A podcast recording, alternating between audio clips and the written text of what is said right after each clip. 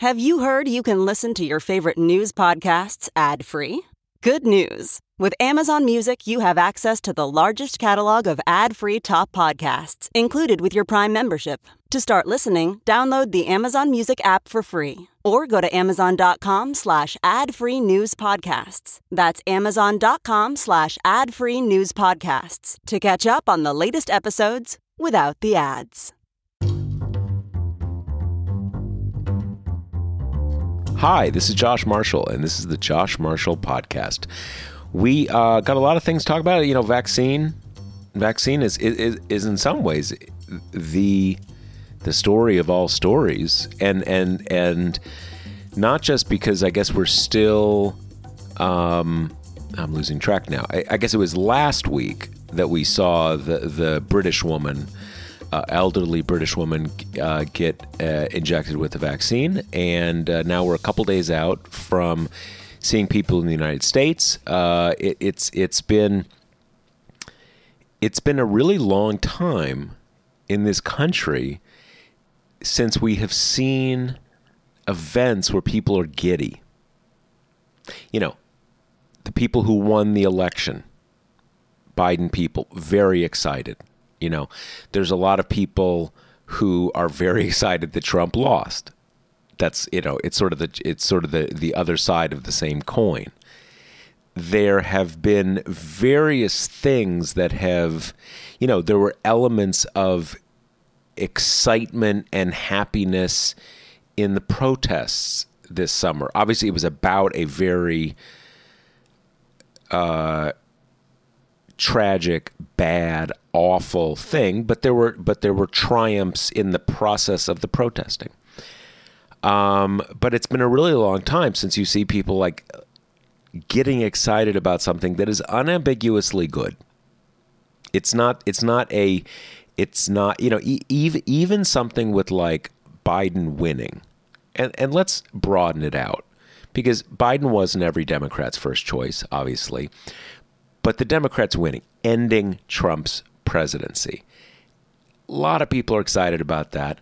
But again, it's part of it's an excitement that is subsidiary to the disaster that we have seen over the last 4 years.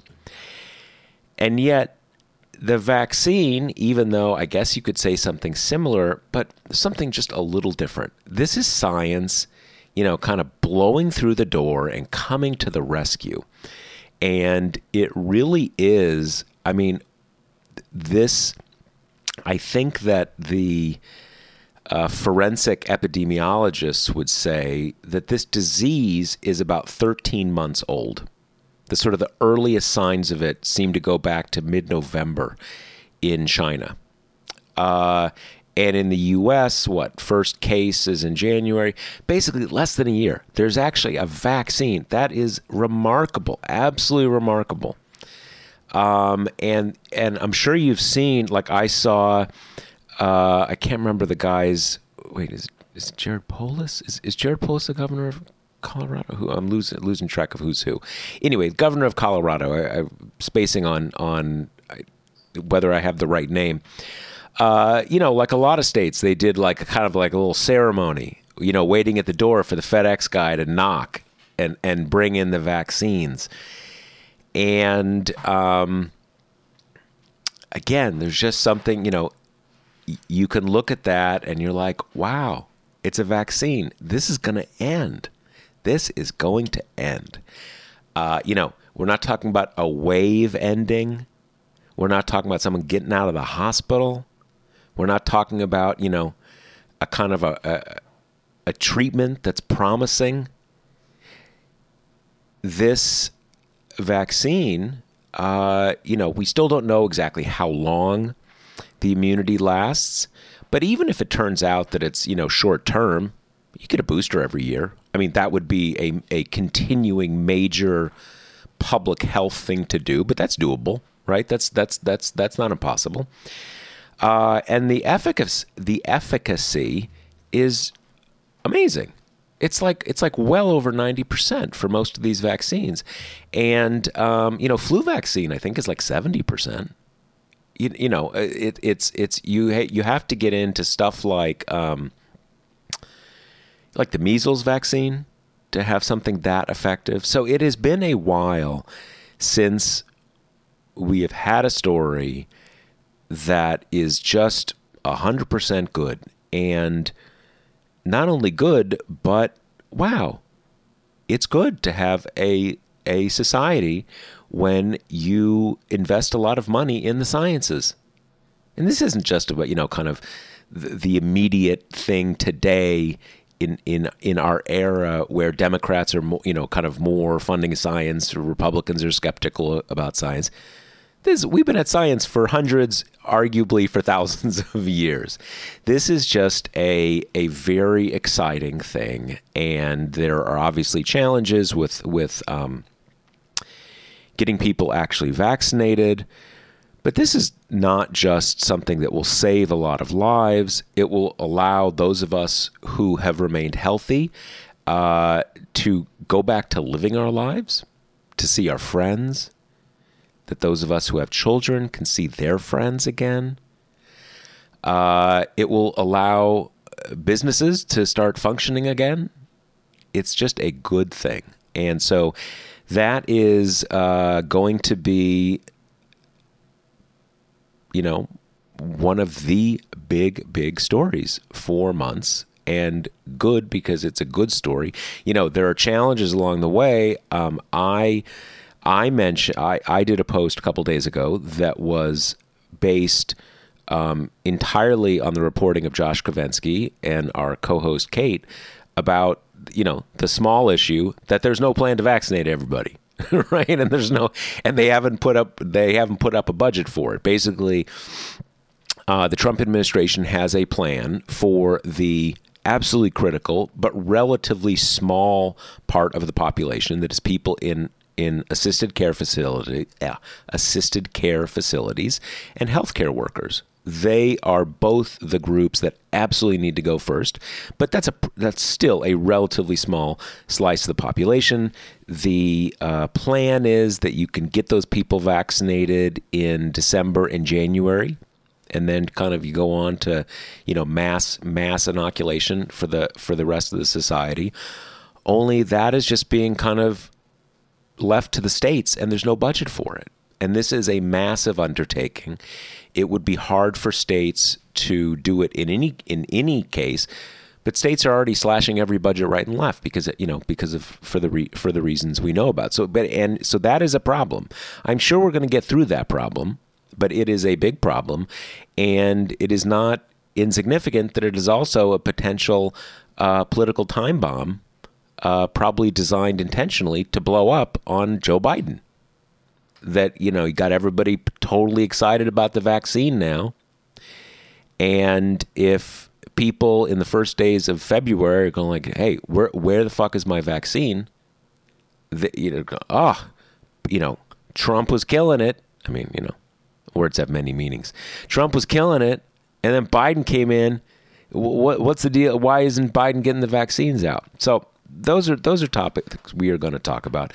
Before we do, let me give you a quick word from our sponsor. Breaking weather report. We're looking at another dark, frigid winter with a 99% chance of crushing depression and Zoom fatigue. Wow, this copy is kind of a downer. Sure. Warm up the winter blues with Grady's reusable all-in-one cold brew kit. With 36 servings per bag, our velvety smooth coffee concentrate is brewed strong for a caffeine kick you can enjoy hot or iced.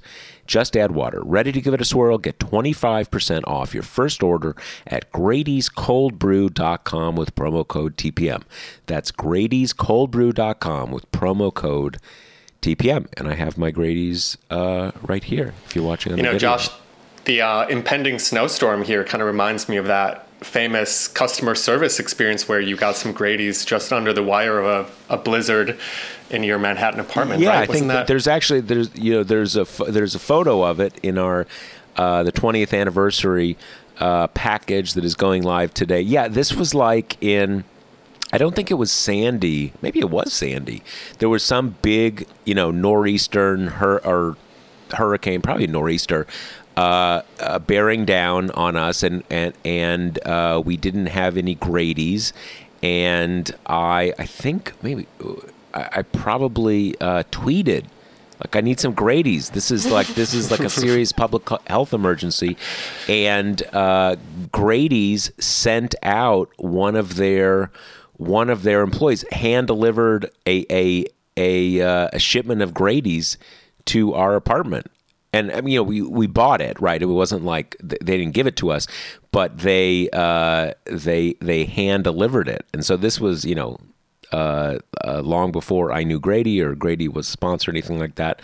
That's real Grady service. Yeah, that's the rest is history, I guess. Yeah, exactly. I think that must be how I got to know them. Yeah, for anyone listening who's a fan of TPM, you should definitely check out our anniversary package. Lots of cool features, including a glossary of Josh Marshallisms, such as underbussing, which was one that I had kind of forgotten about, but a highlight there, and some other great stories too. So anyways, Kate, like Josh was alluding to, can you tell us more about your reporting with Josh Kovensky and the kind of trouble with the vaccine? Because I think, like Josh mentioned, it's very heartening to see the first vaccinations in the U.S. I thought it was kind of surprisingly moving to watch on Monday as, I guess it was an ICU nurse in Queens or on Long Island, somewhere kind of over there, received, I think, the first dose of the vaccine in the U.S. And was she the first in the U.S. or first in New York? I think she was the first in the U.S. Yeah. Kind of makes sense New York goes first, given... Yeah, I mean, seriously, given everything that happened. Yeah, I mean, given Trump's nonsense, but I mean more just... how it began, the sort of the trajectory of the epidemic in the United States.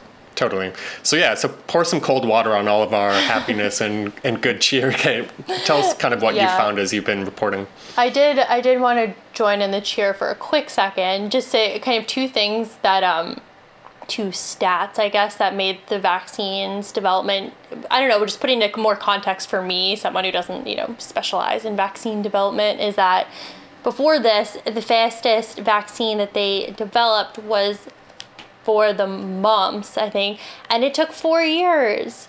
I mean, that just throws it into such stark relief. And the other thing is that the FDA was prepared to approve a vaccine that had over 50% efficacy, which is just that's crazy. That's kind of the threshold that we were expecting, and then we have these 94, 95% effective vaccines. So, that is my moment of celebration. I remember early in the vaccine when Fauci was talking about this in one of these White House press conferences, he talked about that, you have the normal trial period, mm-hmm. right, when you're testing it. But he said sometimes you see a what was the phrase he used? I think he said an efficacy signal showing up. And if it's strong enough, you call the trial off and you move ahead. I mean, not, you probably continue, but mm-hmm. basically if you get an early sign, you may move to production just because it's not, this isn't some random thing that we just thought it might be a good idea to have a vaccine for. It's a public health emergency. So yeah, interesting. Yeah. Yeah. So now, like you say, DT, to pour cold water on all that, Josh described it well. The crux of the issue is that the Trump administration has been pretty much abdicating all responsibility for the COVID pandemic from the beginning, pretty much just leaving it to fall onto the states and local governments. But now we're at a place where this many months into the pandemic, already chronically underfunded public health departments just are tapped. They are out of money. Their resources are being strained. Those poor employees who have just been through absolute hell, at this point are now going to be asked to keep working enormous hours and try to help to do the vaccination campaign. And then you have this kind of incoming freight train that all the money that Congress was able to pass for state and local aid was kind of in this coronavirus, slush fund without the negative connotations. So $150 billion pot that they would dole out to different states and local governments that needed them. All of that money, that aid expires on December 31st. So whatever help the states had, and most of them have run through their CARES money by this point, but that is running out anyway, which means that now as states are kind of turning to setting up this enormous effort, a mass vaccination campaign with a vaccine that requires 2 doses, different amount of time between the 2 doses for the Moderna and Pfizer vaccine. The Pfizer one has to be stored at super cold temperatures. You need a way to track how people are getting the vaccine. You know, all of this huge effort they're doing basically with no money.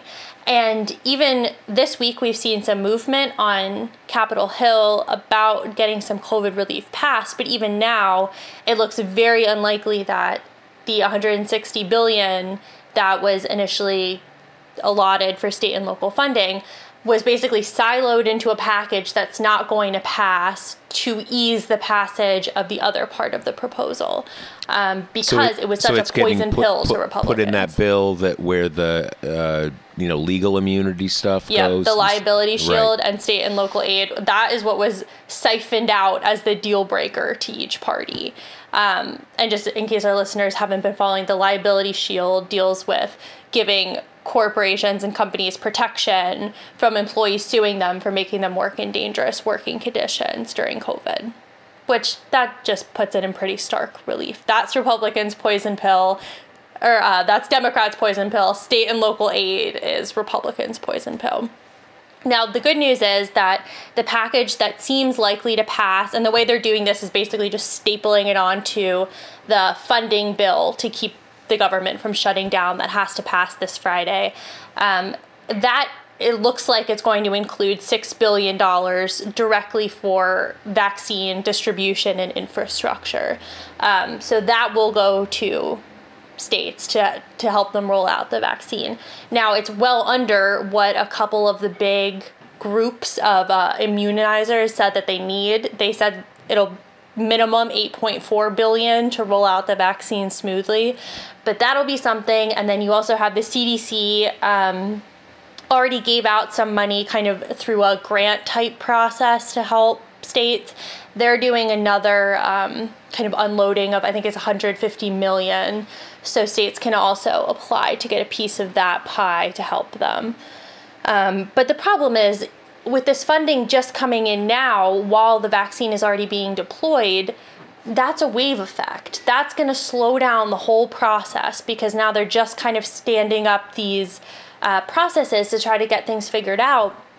And kind of the political sabotage aspect of this is that whatever plan the Trump administration does have to deploy this initial wave, that's kind of the end of the road. You know, you run out of plank after that. There is no real plan for the next wave of vaccinations, which will be, you know, when everyone is getting vaccinated. There's not really much infrastructure there at all. It's much more of a, you know, we'll support the states however we can, which, as I say, are cash strapped and struggling from a lack of resources.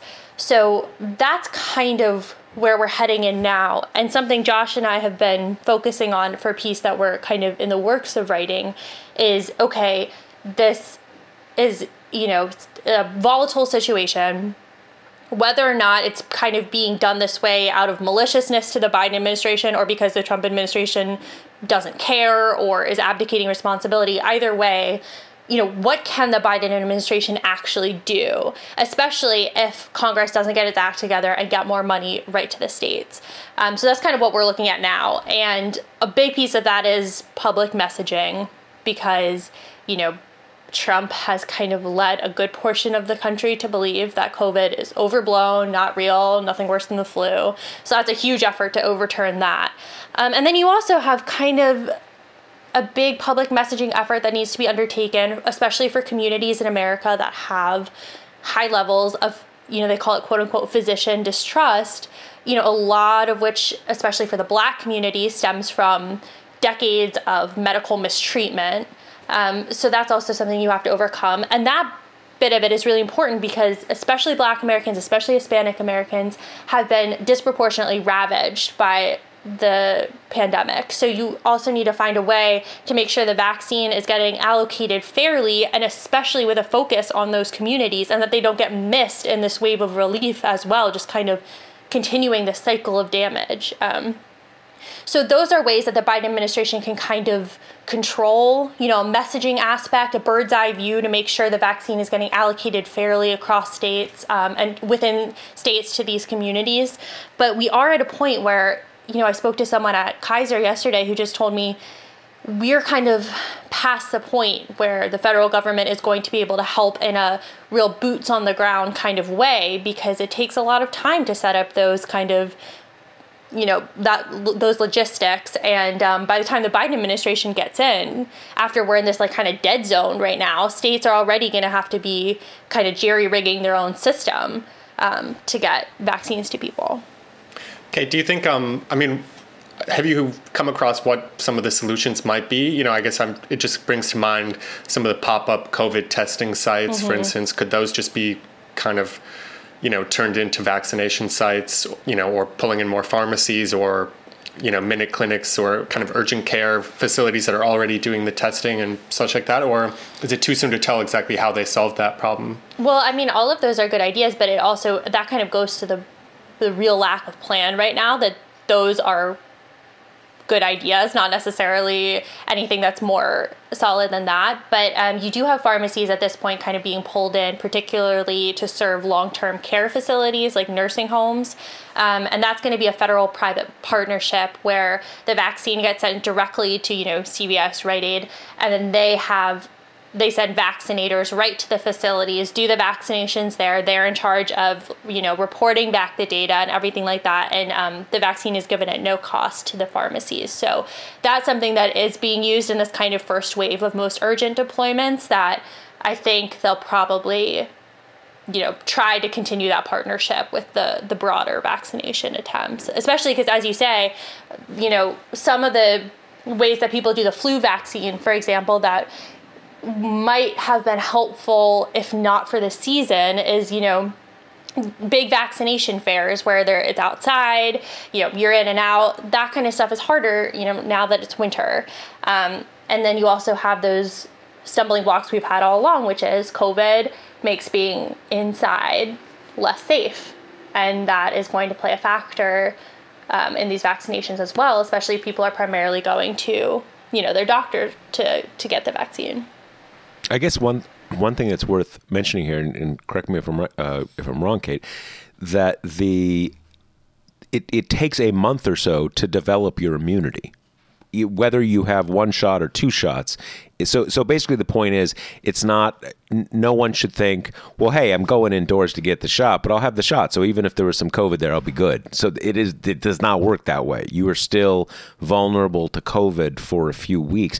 So on the CVS and I guess Walgreens kind of places, I guess the idea is that their personnel, the people they have who work for those companies, who are the people that if you go to get your flu shot down at the local CVS, they've got people who know how to give an injection. I guess it's, you know, pharmacists can do it, and, you know, it's not it's a relatively straightforward thing. But I guess that it's great that they have a plan to get those people. I mean, I think two friends or acquaintances of mine who I've seen, and it's heartbreaking, people who, parents in long-term facilities, who both got COVID in the last few weeks.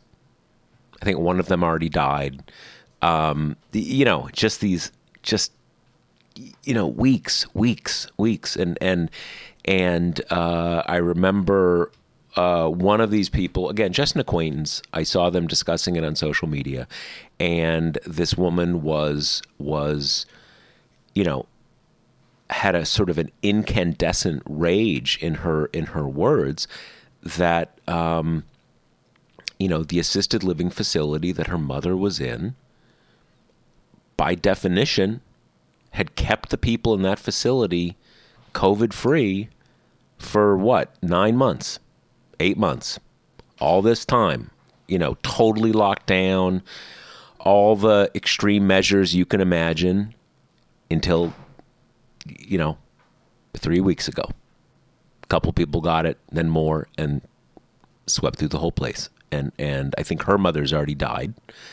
And, you know, obviously elderly people in assisted living facilities have been dying in great numbers all year. There's just something particularly heartbreaking to think just a couple weeks, right? Just if it had just been a few weeks. So there's a lot of there is a lot of surplus of heartache and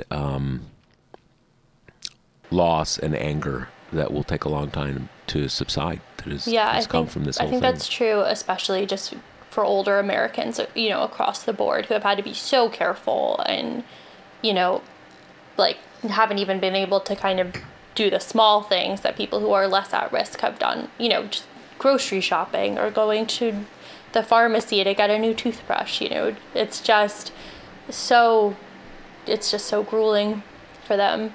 So I don't know. I'm very glad that at least they're being prioritized in this first wave. You know, the people who have sacrificed the most, the healthcare workers, and then older Americans. Yeah.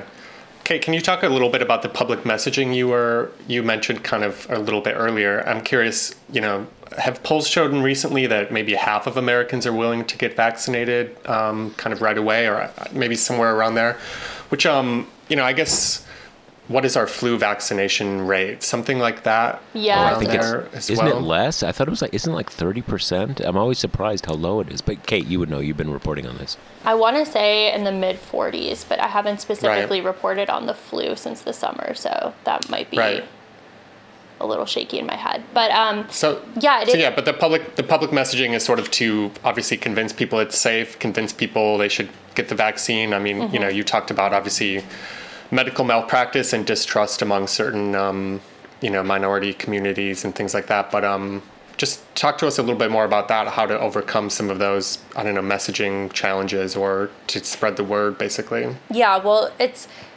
even in a normal, you know, like getting the people to get the flu vaccine, which has been around for a while and doesn't really have the same kind of nerves maybe about how quickly it was developed or how new it is. It's really hard to get people to do that, partially because we have a very flourishing anti-vax movement in this country. And then also kind of how I mentioned, certain communities have more of a distrust of, you know, institutional medicine for good reason. But now there's the added layer of COVID and the fact that Trump has kind of stoked COVID conspiracy theories, and there's been a complete vacuum of any federal messaging about it. And actually, Kaiser, to go back to the conversation I had the other day, is starting to do once monthly polls to try to gauge vaccine confidence.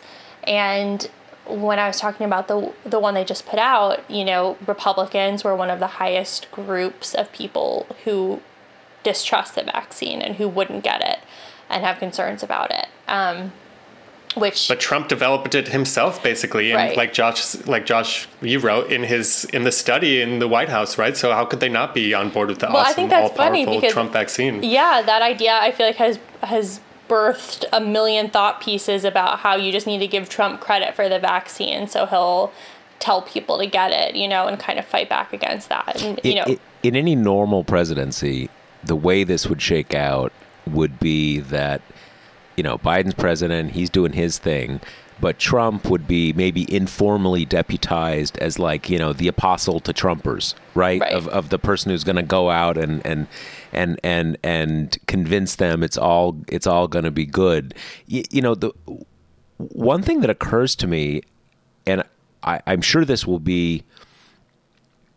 going to be a basic thing that is going to be such a challenge for the public health community, is that on the one hand, you're going to have a big problem with people who are skeptics about vaccine, people who don't have, who don't have a doctor, who don't have health insurance, and maybe you're going to be able to go into the CVS and get it for free, but you're not kind of familiar with the medical system, blah, blah, blah, blah. At the same time, you're going to have tens of millions of people who are going to be speed dialing their doctors and saying, give me the vaccine. I need it today because I haven't been able to do this thing and that thing and the other. You know, very understandable. We all want this to be over. But you're going to have both of those things happening at the same time. right? And you know, one thing that struck me is you've mentioned a few times, Kate, rightly, that you have many historically marginalized communities in this country have a high rate of distrust of the medical profession.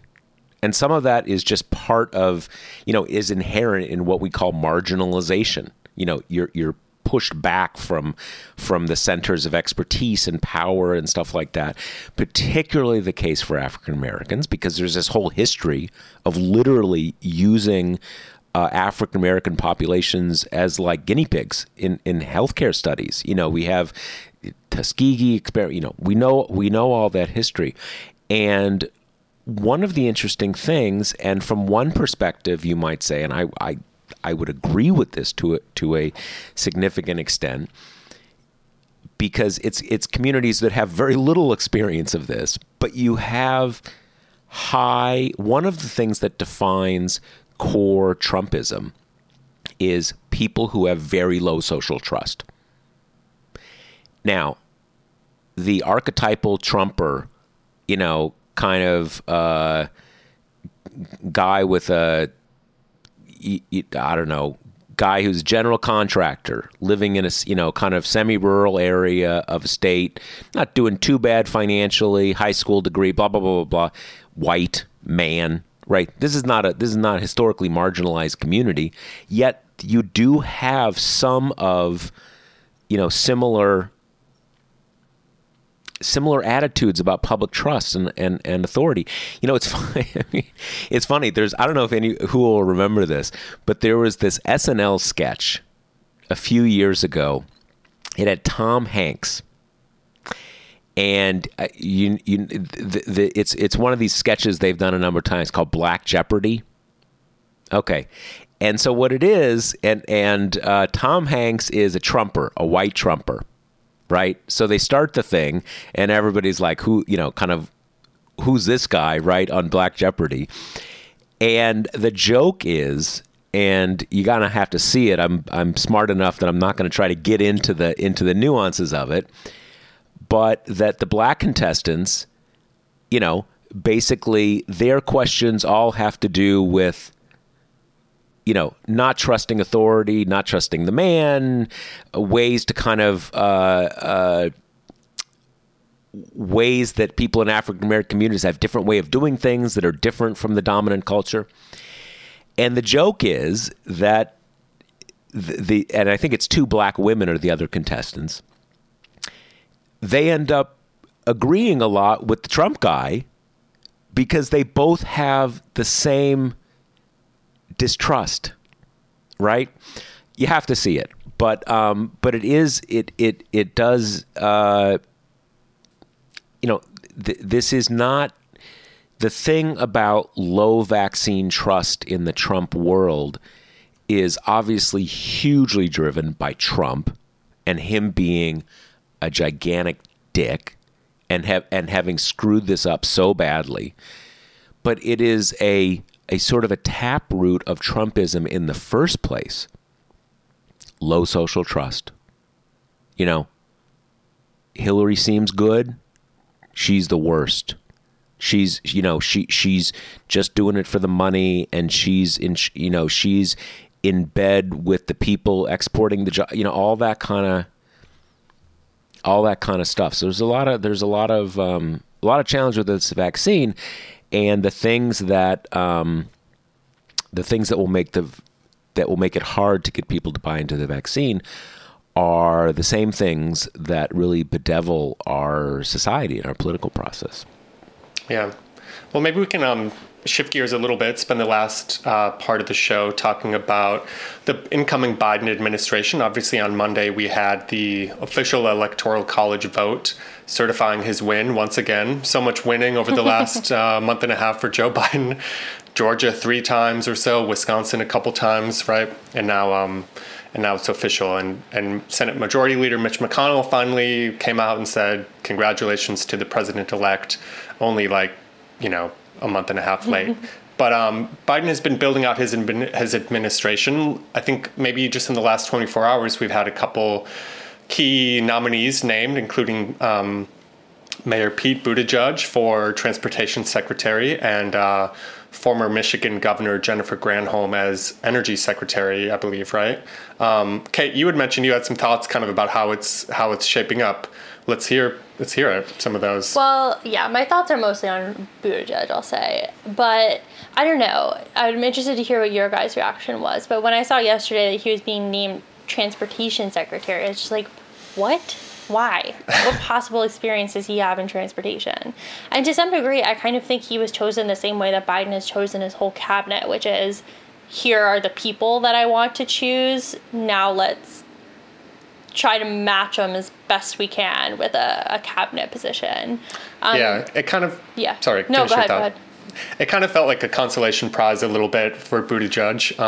Obviously he's like a young guy and a sort of a rising star in the party. I think he's gotten like some praise, so to speak, for like his Fox News hits and stuff like that, kind of like going against the grain a little bit. I loved Amy Klobuchar's Midwestern shade that she threw at Buttigieg, saying like, oh, your local government experience will be such a great asset to the Biden administration. Bonsai government experience. Exactly. Which is kind of a classic Midwestern nice thing, not being so nice. Granholm, I don't know much about her experience with the energy sector at all, other than I guess, she's a former state executive and, she's someone who's been in the party for... Yeah, cars, exactly. Cars, Michigan and, cars. Yeah. That almost makes more sense for transportation in a way, right? When you think about it, it's funny because I was actually I know who Granholm is. She's been out of office for a while. I was a little surprised to see that she's actually getting a pretty big thumbs up for people on the sort of the more left side of the green, sort of climate movement, that they're pretty into her. I guess she's made, this is a big issue for her. So I was, and with the Buttigieg thing, look, historically, one of the primary qualifications for being transportation secretary is not being qualified. I mean, it is just true. It's just true, right? I mean, it's actually, I just glanced, and in the last 20 years or so, I think there's been at least 2 other mayors who've gotten the gig. Transportation is a very core issue in local government always. Traffic, you're going to put in, public transportation, roads, it is a kind of a core local government issue. It's also often, it's kind of a consolation prize. It's a cabinet, but like, come on, right? I mean, barely, right? I don't know. People have strong feelings about Pete. I mean, they really do. That I just, they just have strong feelings about him. I guess I'll put it that way.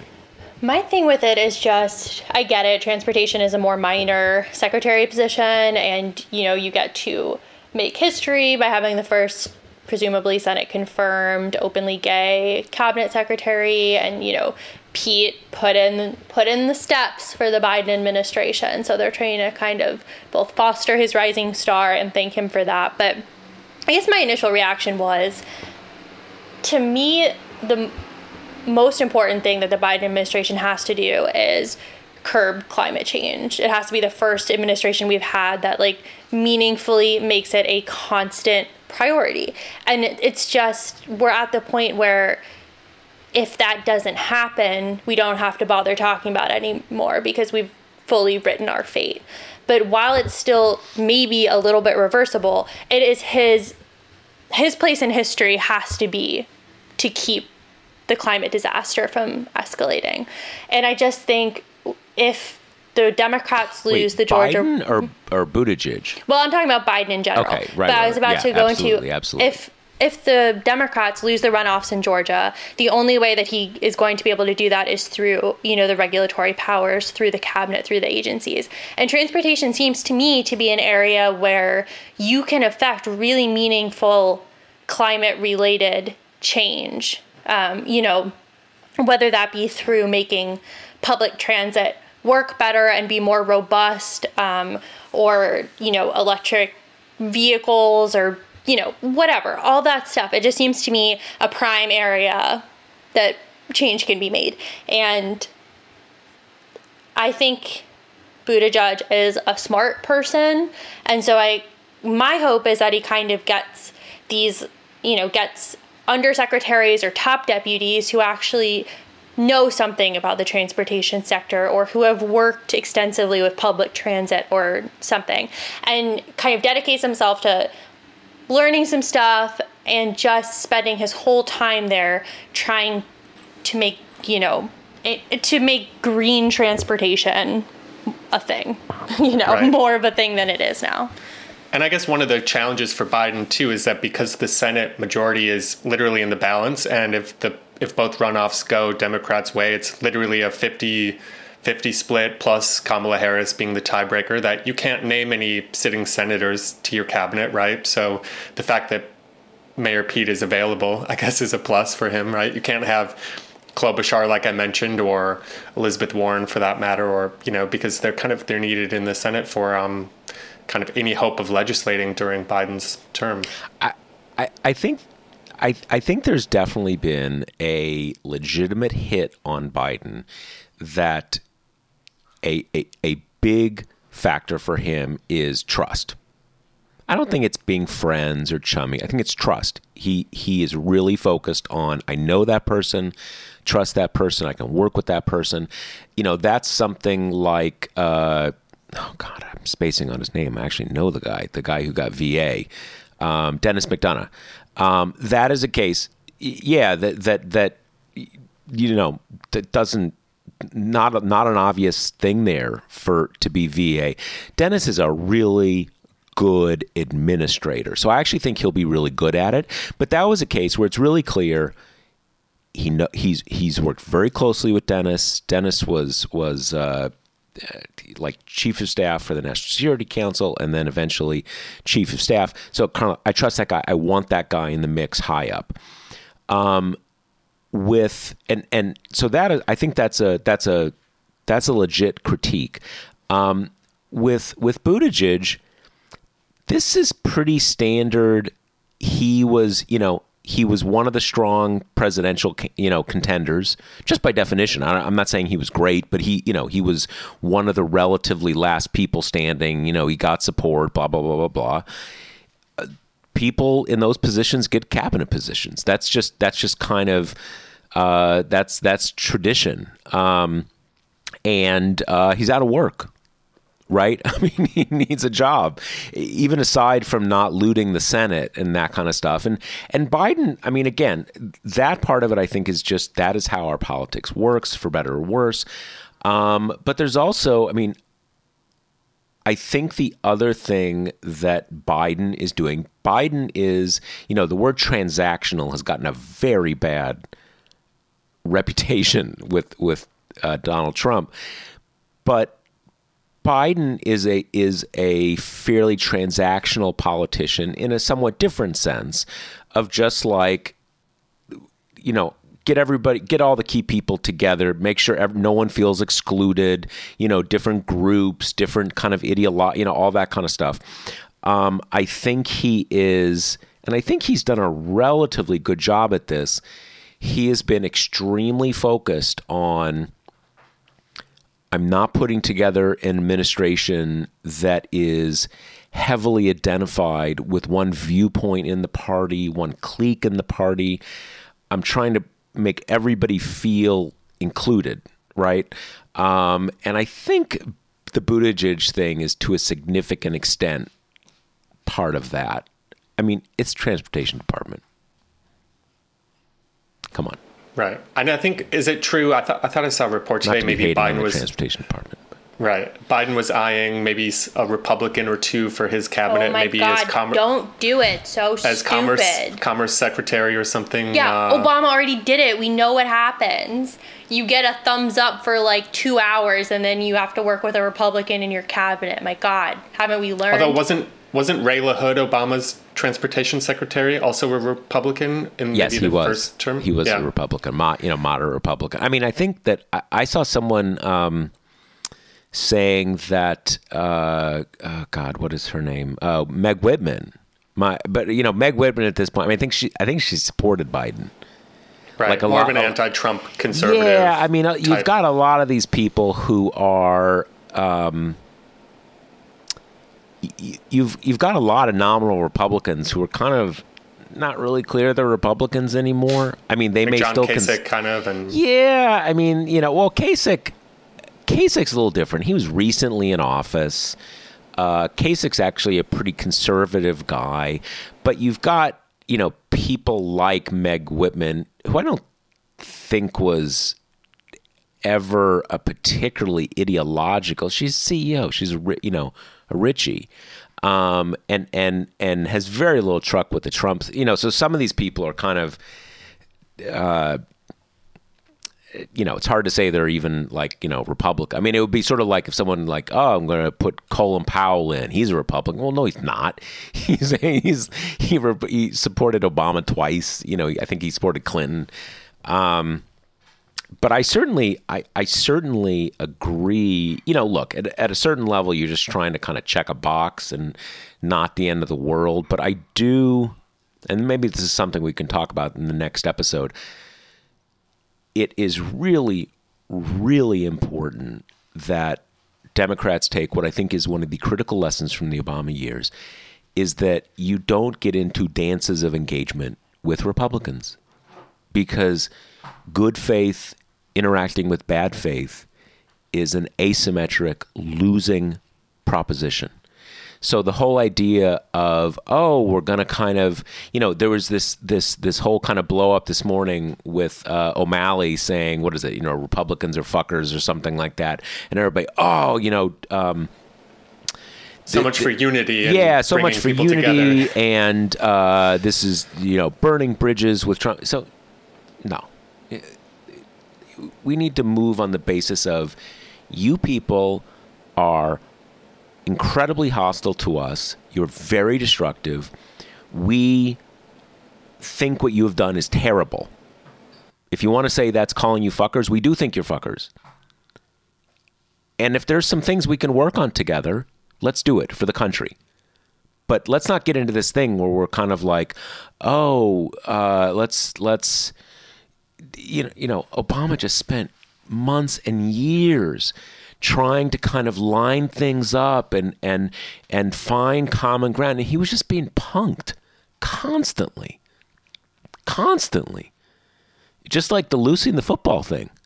The reason we almost didn't get Obamacare is that he spent a year trying to find like half a dozen Republicans who he could find, bring them along and make it bipartisan, but they were just playing him.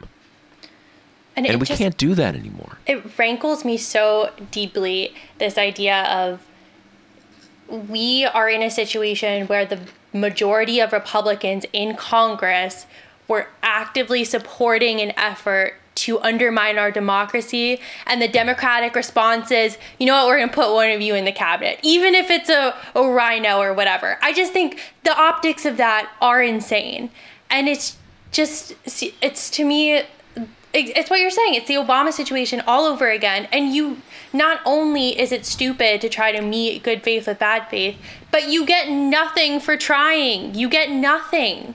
You barely get credit, much less any political heft. I mean, if there's anything we've seen from this election, it's that the core of the Republican Party is being anti the Democratic Party. And that's always true in politics to some degree, but it's just reached a level with the Republican Party that it's, even if it means I'm going to go out there without my mask and go to a bar and die of COVID, I'm going to do it anyway because you don't like it, liberals. Like, that's insane. We've reached such a fever pitch that I just think at all going back to this thing of acting like Republicans are a normal functioning party right now is just so stupid on so many levels. And again, Biden will get no credit for trying. Republicans who are, you know, accepting the kinds who, you know, have kind of the Mitt Romneys, accepting those. But the Republicans in the base are not going to be like, you know what, he tried to unify with us, so let's give him credit. No, it's going to be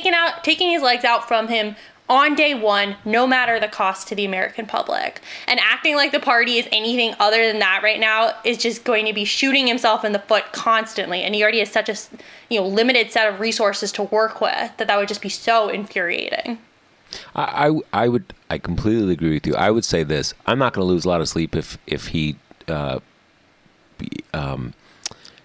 nominates a Republican for something, whatever. I don't really care about that, but I care greatly about the basic posture that he approaches governing in the next 4 years. And one of the very basic things has to be, we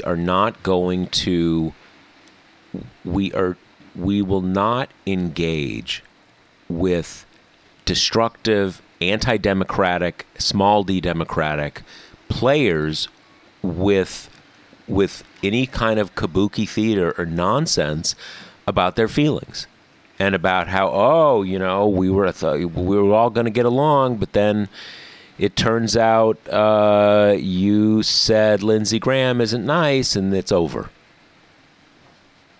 You really have to make almost like a pledge. We're not going to do that. You guys showed what you're about. We want to change that. We want to try to save the country. And we are going to use every legitimate power we have to do that. And if you want to get involved, great. The door is open, but we're not going to wait for you to come through the door. We're not going to beg you to come through the door. We may send you at the beginning directions to get to the door, but that's it. Yeah. Because that is just it. Not only is it not effective and time wasting, but it is demoralizing to your supporters, and it signals weakness. One of the things that Donald Trump showed is in the process of breaking a lot of things. You know,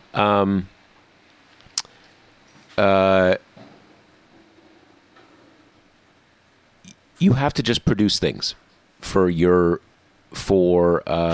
constituents, not just for your people the way he did with farmers, but you have to show we can do things. We can make things happen for you that change the equation for you. There's a reason to vote for us. It's not all kind of rah-rah and your team. We can actually produce things. So, yeah, that's really key. And as I said, if he nominates one Republican, that's kind of just old-time tradition. He's an old guy. Whatever. I don't really care about that. But the posture he takes to governing is critical. I also do think this might be kind of the way that Rahm Emanuel was to the transportation secretary job, and that by kind of like leaking that he was a shortlist contender, people got so pissed. And then when it was Buttigieg, they were like, okay, well, at least it's not Rahm Emanuel. You know, like that was some ground softening. And this could be a case of it's going to be a Republican, and then it ends up being someone like, you know, far too moderate for people's taste or something like that. And then you're like, okay, well, not a Republican. Right, it's like Jamie Dimon instead or something like that, like the CEO of JP Morgan. But maybe that's a good place to leave it today. Yeah. Covered a lot of ground. We did. Well, remember, Grady's Cold Brew Iced Coffee is the sponsor of the Josh Marshall podcast. You can get 25% off your first order at Grady'sColdBrew.com with promo code TPM. All right. Christmas next week. Drop. We'll be back. Maybe we'll be back with an earlier in the week episode next week. Yeah, that makes sense. Accommodate the holiday or something. But talk to you guys then. All right, later, folks. Bye. All right, bye.